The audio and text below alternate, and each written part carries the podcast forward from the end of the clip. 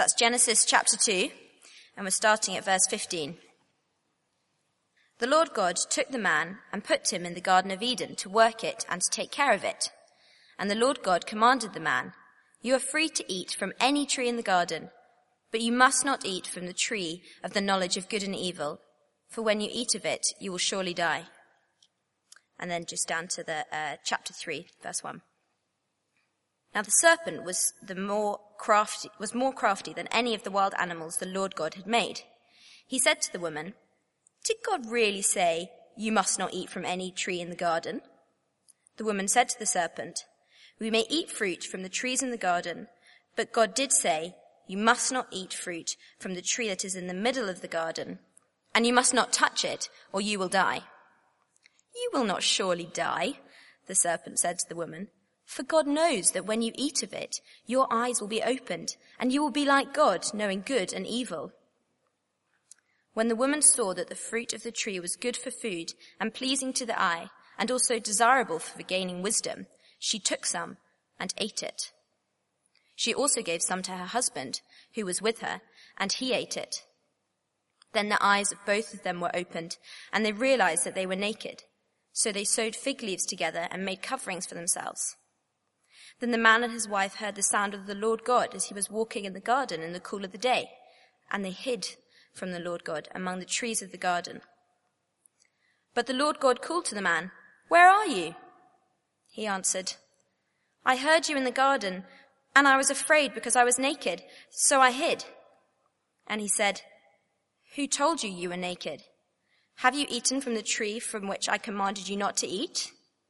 The man said, the woman you put here with me, she gave me some fruit from the tree and I ate it. Then the Lord God said to the woman, What is this that you have done? The woman said, The serpent deceived me and I ate. So the Lord God said to the serpent, Because you have done this, cursed are you above all the livestock and all the wild animals. You will crawl on your belly and you will eat dust all the days of your life. I will put enmity between you and the woman and between your offspring and hers. He will crush your head and you will strike his heel. To the woman, he said, I will greatly increase your pains in childbearing. With pain you will give birth to children. Your desire will be for your husband and he will rule over you. To Adam, he said, because you listened to your wife and ate from the tree about which I commanded you, you must not eat of it. Cursed is the ground because of you. Through painful toil, you will eat of it all the days of your life. It will produce thorns and thistles for you, and you will eat the plants of the field. By the sweat of your brow, you will eat your food until you return to the ground, since from it you were taken. For dust you are, and to dust you will return. Next reading is taken from uh, Romans chapter 5, verses 12 to 21. Therefore, just as sin entered the world through one man, and death through sin, in this way, death came to all men because all sinned. For before the law was given, sin was in the world. But sin is not taken into account when there is no law. Nevertheless, death reigned from the time of Adam to the time of Moses, even over those who did not sin by breaking a command, as Adam did, who was a pattern of the one to come. But the gift is not like the trespass. For if the many died by the trespass of the one man, how much more did God's grace and the gift that came by the grace of the one man, Jesus Christ, overflow to the many? Again, the gift of God is not like the result of the one man's sin. The judgment followed one sin and brought condemnation, but the gift followed many trespasses and brought justification. For if, by the trespass of one man, death reigned through that one man, how much more will those who receive God's abundant provision of grace and of the gift of righteousness reign in life through the one man, Jesus Christ. Consequently, just as the result of, of one trespass was condemnation for all men, so also was, so also the result of one act of righteousness was justification that brings life for all men. For just as through the disobedience of the one man the many were made sinners, so also through the obedience of the one man the many will be made righteous. The law was added so that the trespass might increase. But where sin increased, grace increased all the more, so that, just as sin reigned in death, so also grace might reign through righteousness to bring eternal life through Jesus Christ our Lord. This is God's word. Good evening, good evening. Uh, let me have my welcome. Uh, Matt, uh, I'm Matt, if we've not met, and um, this is uh, an exceptionally rich passage, although a tongue twister to read, with the one man and the one man and the one man and the one man. Uh, so well done to Chris for that. But let's pray, and then we'll jump in together.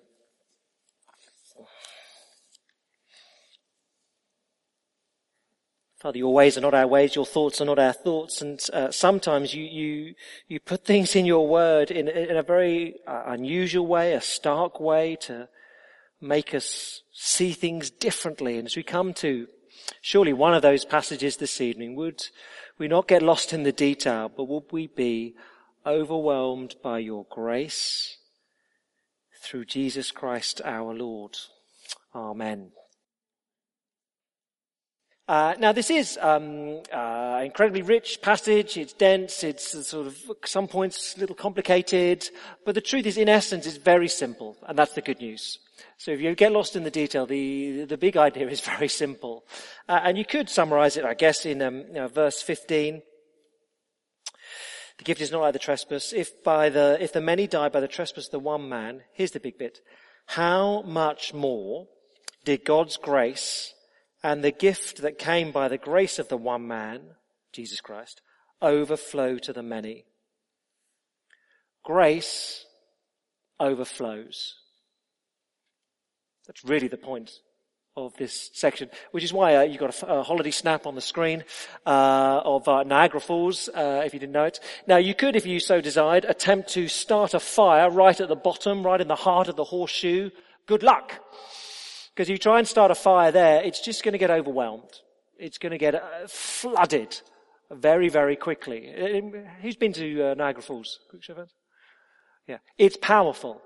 You know, you get in the, uh, whatever the boat's called, Maid of the Mist, I can't remember. Something like that, isn't it? And, uh, it gets, you get near the horseshoe and it's revving at full capacity and it just can't go any further. because uh, the power of the waterfall is overwhelming. You don't go there and wonder and fear what if, what if I turn up and it runs out? You know, I've spent some money, I've got my visa to go from the US into Canada and, oh, Niagara, I, I turn up on the day Niagara Falls runs out of water. That would be disappointing. It's not going to happen. It just keeps flowing and flowing and flowing. And what is going there, there's some tricky things in one sense here. The essence is very simple. If you're a Christian, you cannot outsin God's grace. And if you're a Christian, no matter what you do, you cannot be separated from the love of God in, in Jesus Christ because that grace floods over you. It overflows. It's like Niagara Falls. Just pours and pours and pours. Now we're in this section uh, uh, um, of Romans chapters 5 to 8. We started looking at it last week. Uh, essentially it's asking how then does the, the legal verdict of justification by faith, uh, we said last time that's a, a, verdict in the courtroom, I am not condemned, I am justified. How does that legal verdict, I stand righteous before the Lord, how does that transform us? How does that work an inner, real, inner change within us? How does that work? And uh, Paul is explaining that in uh, um, Romans 5 to 8. Now, all of us struggle to understand it rightly. Justification by faith. Some of us think, well, uh, some of us on this side think, well, uh, can my sin separate me from God? Can God still love me despite what I've done today, this week, this year? And yes, because you're justified by faith, not by what you do, not by your works, but by what Jesus has done. And, and others, of course, will drift to the other end and think, well, okay, that's good. Jesus has done it all, so I can live how I want. Well, that's next week, chapter six. But this week, chapter five, Paul wants you to be really, really comforted and assured. You cannot out sin God's grace. He'll always go further than you. Um, chapter 5 verse 12. Therefore, what's he picking up on? Uh, if we hear last time, chapters 5, chapter 5 verses 1 to 11, uh, Paul has stressed that uh, the work of Jesus Christ has, uh, uh, uh, um, has reconciled us to God, and that action in the past guarantees our future. Great. Your future is certain because of what Christ has done in the past. Great. Now here in chapter 5 verse 12, he says, now let me just introduce two things that could scare you. Sin and death. They could scare you if you're a Christian. You might think, well, will my sin separate me from Jesus? No, it will not. Will, will death separate me from Jesus? No, it will not. And that really is this section. Sin and death, you don't fear them. Because you can't run away. You can't outrun the grace of God. That's really his point. Now, it sort of, Paul builds his argument cumulatively, so you got to, you know, we, the payoff comes at the end, so we work through it. But it goes a bit like this. Adam brought sin and death, verses 12 to 14. Christ is greater than Adam, verses 15 to 17. And then Adam reveals Christ's greatness, 18 to 21. We'll work through it. First then, verses 12 to 14 it's a history lesson. Excellent. We all think, and I do. Uh, Adam brought sin and death, verses 12 to 14. Therefore, therefore, just as sin entered the world through one man and death through sin, in this way death came to all men because all sinned. Uh, Paul begins a comparison, verse 12, which he then breaks off from and picks up again in verse 18. You see in verse 18, uh, just as the result of one trespass was condemnation for all men, so also, that's a comparison, just as, so also. He starts it here, but doesn't actually finish it. But verse 18 helps us understand uh, this first section. Now what's he talking about? It's a history lesson. Verse 12. Sin entered the world through one man. Now we read that. We read about that. Uh, Adam was given a law, a commandment. Genesis 2:17. Do not eat from the tree of knowledge. Don't do that, Adam. Don't do that. He did with his wife. Adam sinned. That's the sort of action, and um, uh, Dave, maybe we'll work through them. That's the action that takes place in history. There are a number of consequences that flow from that. The first, we're told, death entered the world. Adam sinned. Death enters the world as a power, as a sort of personification here is how Paul uses it. But as a power, death enters the world. Um, death, spiritually, is its fundamental meaning. What happened in uh, Genesis 3? Adam sinned and he's kicked out of the garden. He doesn't physically die at that moment in time. Death is primarily separation from God. But one of its outcomes is our physical death. Yes, of course. Okay? But death enters the world for humans because uh, Adam sinned. Death, separation from God, physical end. That's the sort of uh, first uh, consequence that it takes place. And then the second half of verse 12, what else happens? Well, uh, uh, Adam sins, death enters the world. And in this way, death came to all men because all sinned. Now those last three words, because all sinned, could be taken in a number of ways. Uh, most sensible is Adam was our representative. When he sinned, we are deemed to have sinned. Now, we're quite familiar with that sort of concept in other areas of life. So, uh, for example, uh, when the Prime Minister goes to the Council of Ministers in Europe, he represents the United Kingdom. If he signs us up to a treaty, we are signed up to a treaty. If he takes us out of Europe, say, and we are, he says we are no longer European citizens. If he does that action, we are no longer European citizens in the same way to give up our passports, get the old big fat ones again back, whatever it may be. Now look, I'm not, it's not a political thing, just to be clear, whether he does it well or whether he does it badly, you decide, not me. But he represents us. If he does something, if he takes an action, we are bound by that treaty. Yeah? Or perhaps even more familiarly, um, a classic uh, on a football pitch, uh, bloke steps up, takes a penalty, scores the goal. Hey, I've scored, he says. Ten other men on the pitch say, we've scored. And 25,000 in the crowd say, we've scored. Who scored? One man scored. Everyone has scored on that team. You see? The one represents the many. And that's what Paul is telling us happened here. When Adam sinned, all of humanity is deemed to have sinned reckoned to have sinned. And so, uh, all of us now are born sinners. Bible word. but those who turn away from God. All of us are born that way, and as a consequence, we do little sins. We hate, we lie, we steal, we covet, we uh, do all sorts of those things. Okay? Because we're all born sinners. Adam represented us. When he sinned, all of us are deemed to have sinned. That's how we're now born, and that's what we do. Because all sinned, still in verse 12, death. That's the last little consequence. All of us are under the sentence of death. We're cut off from God spiritually and physically. We will all die. That's a history lesson, he says. That's how it happened. One man, his consequences uh, took place for all of us. Now, something within us objects to Adam representing us. It lies in me, it lies in you. We hear that, we read that and think, I don't want Adam to represent me, thank you very much. I want a better representative.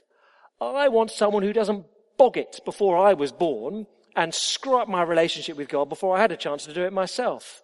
I want a different representative. Or I want to stand on my own two feet, actually, and represent myself. I don't want Adam to do it for me.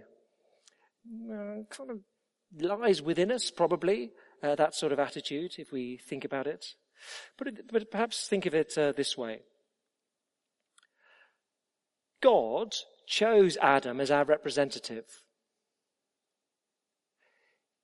He is good. He is wise. In fact, all good and all wise. Now, if you believe those statements about him, assumption, if you believe those statements about him, you will be content with his choice of your representative, because of course he chooses perfectly, not unfairly. So put it in these terms. If uh, you, you, had a, you had to make a choice and um, uh, you said, right, well, what am I going to do for a career for the rest of my life, for the next, whatever, 40, 50 years of my life? Uh, either, here's, here's, here's the options, either you sort of try and work it out yourself, or God will tell you what you are most suited to do and most likely to make a success of and will be most useful doing. You'd probably take, okay, God, tell me what to do. Given that you know everything, all possible outcomes, you're omnipotent, omniscient, you know all things, I'll probably run with your choice. You would do. I don't want to be flippant, but um, if for some reason you had to, I don't know why, you had to put a, a bet upon the 330 at Chepstow, uh, I don't know why you would, but you had to do that for some reason. And well, I know nothing about horses. I've never done a place to bet in my life, but I've got to do it. Uh, uh, uh I can and pick between one of those two horses. Or God will say, look, I can tell you who wins. Do you want to take my advice? You would do. You would run with his choice because he knows everything. Therefore, when God says, I have chosen Adam as the representative for humanity, if you work on the assumption that he is all knowing, he is all good, you're going to let him choose for you. You would. And the Lord is all powerful, all knowing, all kind. And he's chosen a suitable representative. Or if you're a Christian and you object to Adam being your representative in this passage, you have to object to Jesus being your representative as well. And then you have no savior and then you're lost. So you, you want to be careful before you object too much uh, to Adam representing you, I'd suggest. Okay, that's the history lesson. Adam sinned, death entered the world. All of us now born sinners. All of us are under the sentence of death. Okay, uh, that's the sort of really complicated bit. Let's push on. It gets easier. Verse 13. Because, for, for before the law was given, sin was in the world. Sin is not taken into account where there is no law. Nevertheless, death reigned from the time of Adam to the time of Moses, even over those who didn't sin by breaking a command, as did Adam. Okay. Distinguish. How did Adam sin? Paul says he broke a command. That's true, isn't it? Uh, Genesis 2.17, don't eat from that tree. What did he do? He ate, he ate from that tree. Adam sinned by breaking a command. He's a lawbreaker. What about all those who lived between Adam and between the time of the Exodus when Moses was given the law, the Ten Commandments, thou shalt not steal, thou shalt not commit adultery? God didn't give them any laws. Did they sin? Yes. Law breaking is one way of rejecting God. You've given me a law, I don't like it. Idolatry is another way of rejecting Him. Rebellion is another way of rejecting Him. You don't have to break a law to go against the will of God. It doesn't have to be that way. So the, the two different words here, when Adam is described as breaking a command, that's lawbreaker. But the other word is just a more general sort of word for sin. What does it mean where um, uh, sin is not taken into account where there is no law? Paul means sin is not reckoned as law breaking where there is no law. You can't count it. You can't measure it against a, a tick sheet if there's no tick sheet to measure it against. Or, or uh, let me give you an illustration. Uh, the other day, uh, or last week, I was talking to a dad, and he said, "Oh yeah, you know, my kids, you know, they're growing up quickly. Uh, one is a three-year-old boy, the other is a sort of 17-month-year-old girl. She's been fumbling with language for a few months, you know, uh, shoes, socks, daddy, mummy, you know, those sort of things, but hasn't yet put together a sentence. And uh, then the other day at breakfast, um, she, I was watching them, and she knocked over a, a, cup of juice. Apple juice went all over the table. I saw this. Uh, she looked up at me and said." Matthew did it. And he said, isn't that brilliant? Your first sentence, the first sentence you've constructed, and it's a lie. And, um, it, brilliant, brilliant. There is the doctrine of sin. We're all born sinners. You don't need to be told to do it. Now, no one had, what he didn't do, he didn't turn around to her and say, well, you know, you've just gone and broken the ninth commandment. He didn't say you've broken a law. But because she hadn't, she didn't know that that was technically a law, thou, you know, shall not lie. Um, but she's still done wrong. You don't have to have laws to do wrong. And that's really Paul's simple point here. It's instinctive to us from the moment we're born, because we're now born sinners, because we inherit that from Adam. We sin whether you're given a law, whether you're given Ten Commandments, whether you know the speed limit is 40, which most two-year-olds don't, and nor do they put that in jeopardy, fortunately. But you don't need to have laws you break to sin. That's his point. Adam brought sin and death into the world. It's a history lesson. You think, okay, super. Really? Why do I care? Let him build his argument. Okay. Adam brought sin and death into the world, verses 12 to 14. Second, Christ is greater than Adam verses 15 to 17. Adam is then is introduced as a pattern of the one to come end of verse 14. But the point going forward is, okay, Adam has brought death and sin into the world, but don't worry about them. That's the rest of the passage. Don't worry about them. Jesus' work is greater than the work of Adam. And so you get a number of contrasts here in uh, verses 15 to 17. Each verse has one little contrast. So first, verse 15, grace is greater than death. Verse 15, but the gift is not like the trespass. For if the many died by the trespass of the one man, how much more did God's grace and the gift that came by the grace of the one man, Jesus Christ, overflow to the many? Many died by one man's sin, trespass, but the grace that overflows it is more powerful. So you might think of it as sin as like a, a, there's a valley and a bush catches fire in the valley. And it spreads to the next bush. It spreads and this fire is going along the valley and, and sin is spreading and spreading. But don't panic because someone opens a dam and the whole valley is just flooded. You know, to a depth of 50 meters. And the bushes down here they're completely drenched out. There's no fire there anymore. That's his point. How much more? Grace is greater than the death that comes from sin. That's verse 15. Verse 16. Justification is greater than condemnation. So verse 16 again, the gift of God is not like the result of the one man's sin. The judgment followed one sin and brought condemnation, but the gift followed many trespasses and brought justification. Again, it's fairly dense, but the simple point. point, one sin of Adam led to judgment and condemnation. And then there are multiple, multiple, multiple numbers of sins in the world, but the one gift of Jesus deals with it. Or put it, think of it this way. It's an anachronism, but run with it.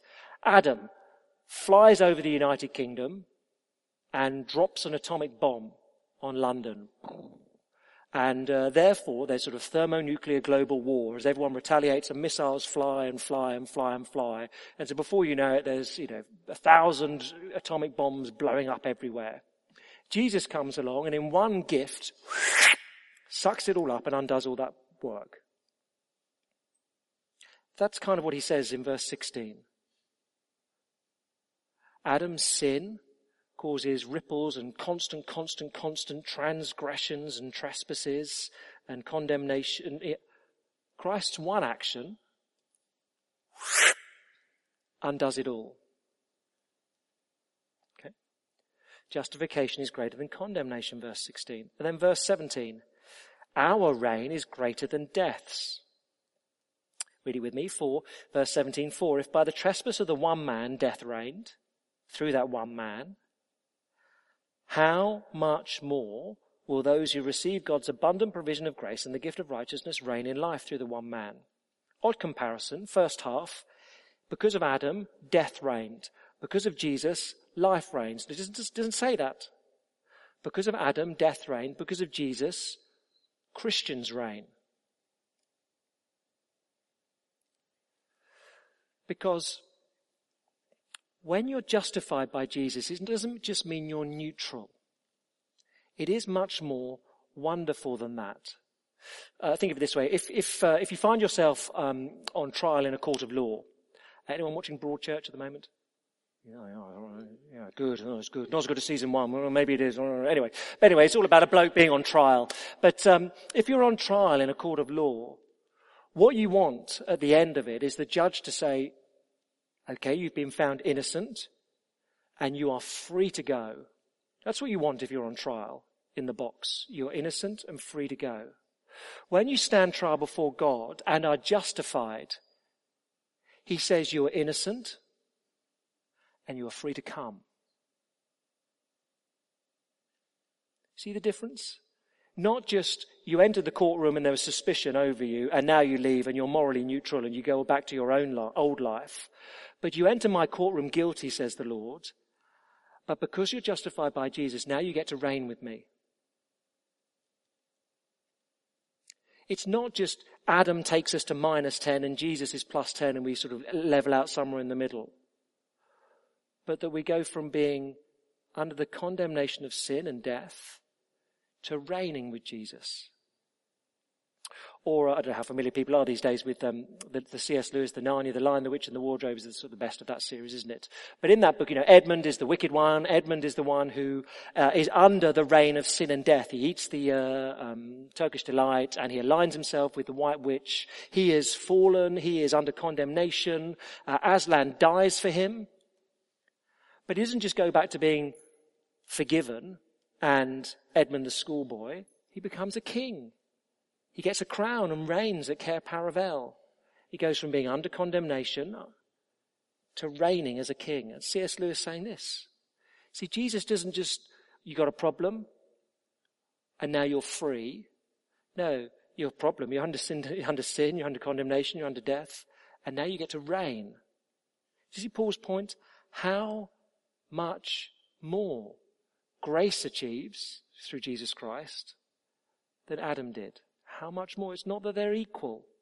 One is much greater. Our reign is greater than death's. So really verses 15 to 17 making the one point. Christ is greater than Adam. Okay. Third and last, verses 18 to, to the end, 21. Adam reveals Christ's greatness. Verse 18. Consequently, just as the result of one trespass was condemnation for all men, so also the result of one act of righteousness was justification that brings life for all men.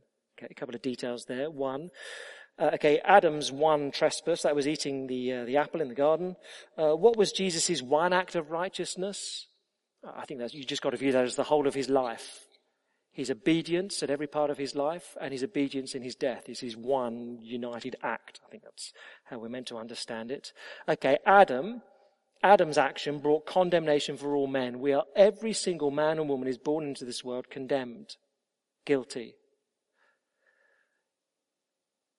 Jesus' act of righteousness brings life for all men. Does that mean because of Jesus, everyone across the globe is, is automatically righteous and saved.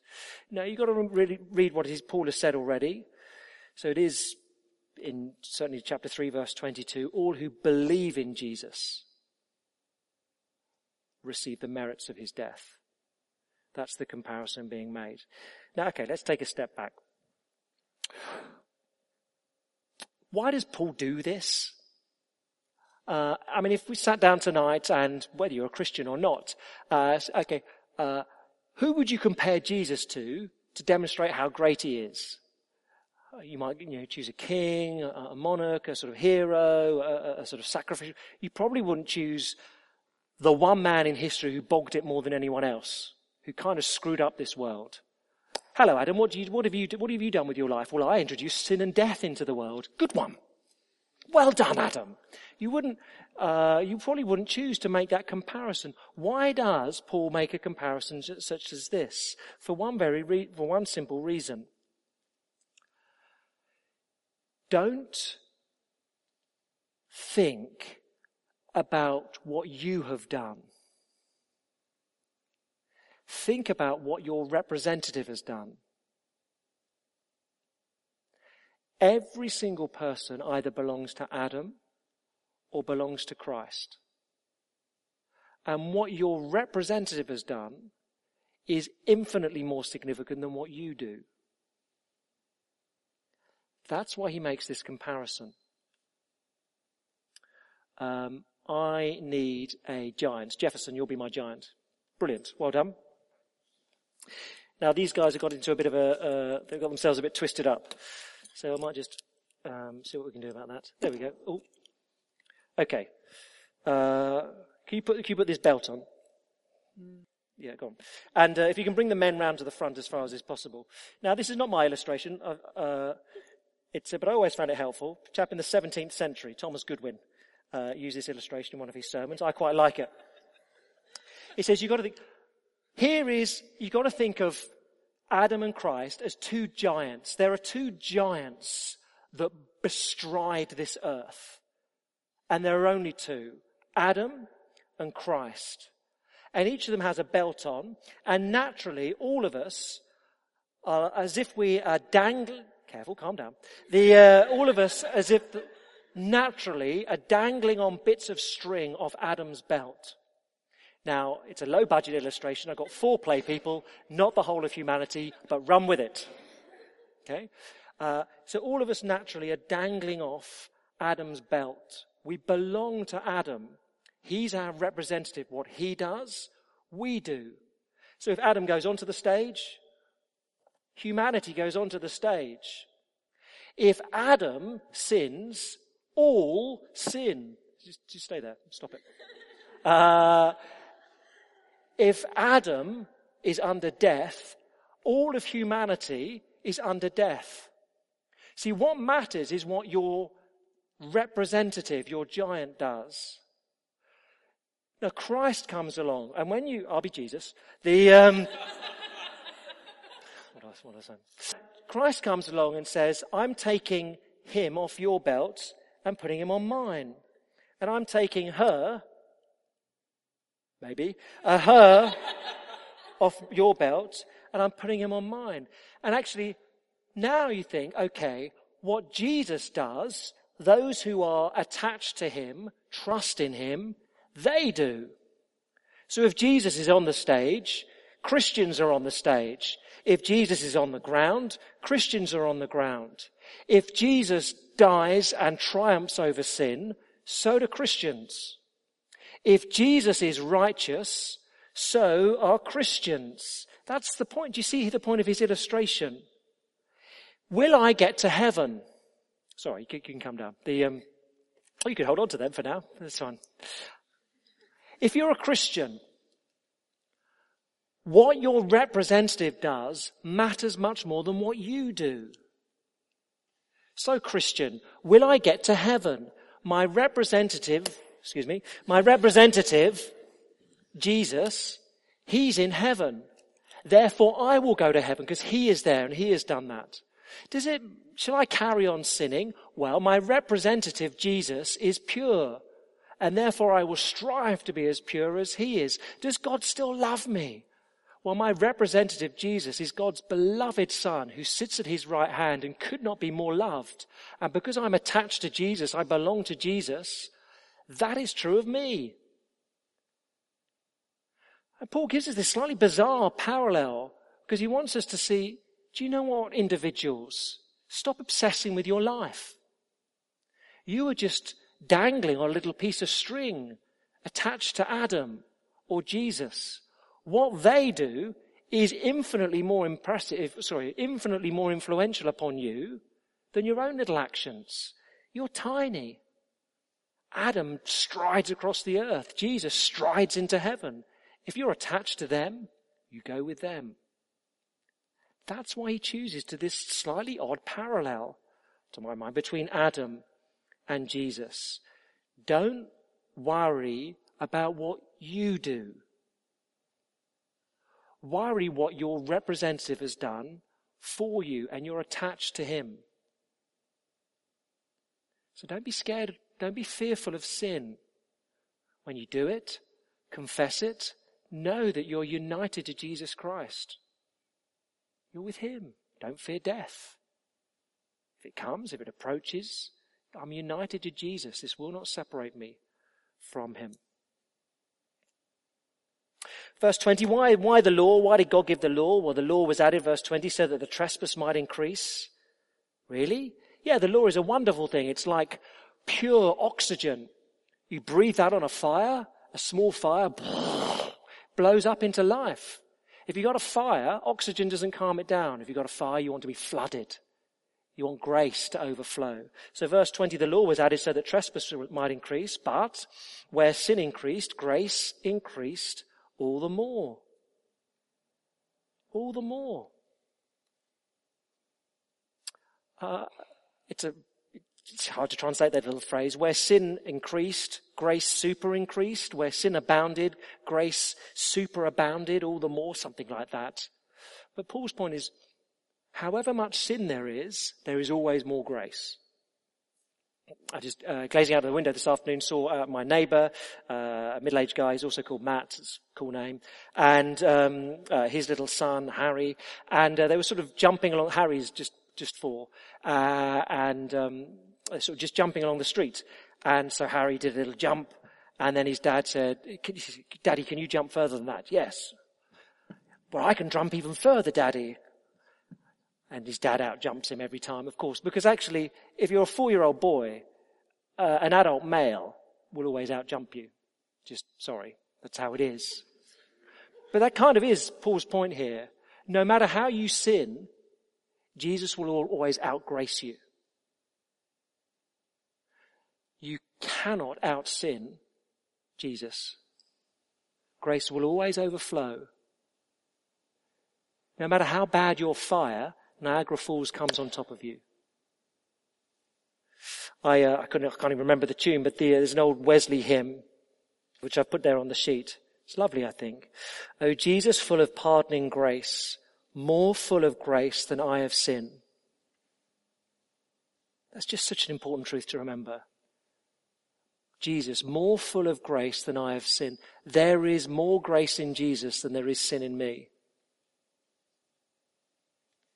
That's wonderful. And so Paul would say, don't fear that sin will cut you off from God. Don't fear that death will cut you off from God. Think about Jesus. Is he safe? Is he glorified? Is he loved by God the Father? So are you, because you're attached to him. You belong to him, not to Adam, if you're a Christian. Why did God do it this way? Verse 21.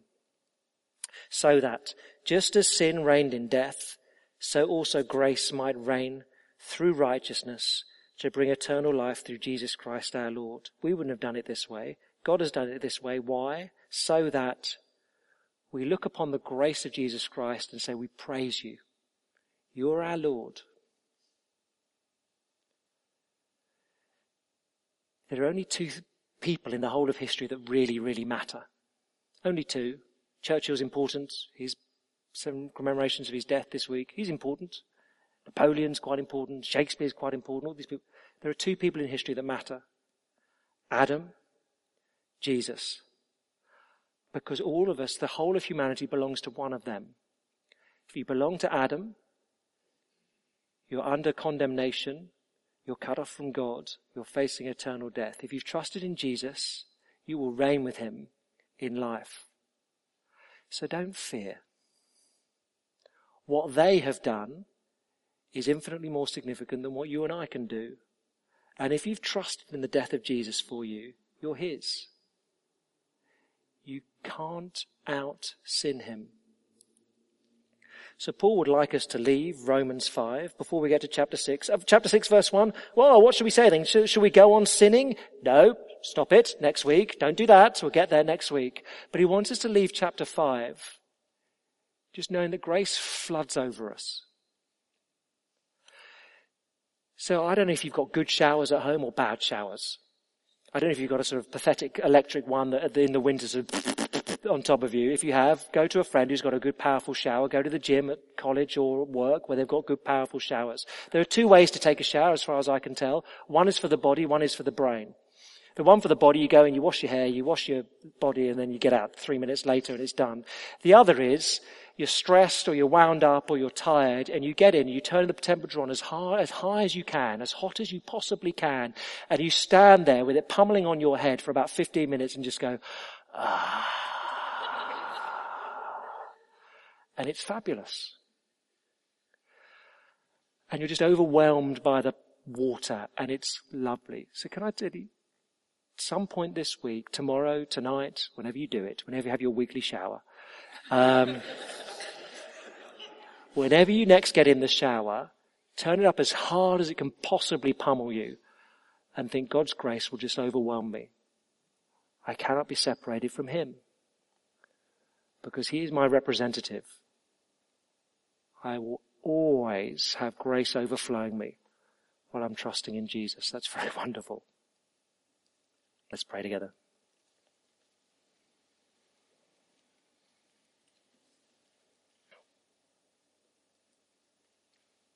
Our Father, we praise you that you have set up humanity this way. We pray that we would not be those who fear the consequences of sin. We would not be those who fear death, which comes to all men and women. But we would be those who say, praise be to the Lord Jesus Christ. Praise be for his grace, which means that we will reign in righteousness to eternal life, all because of the work of Jesus Christ our Lord. We praise you for him in his great name. Amen.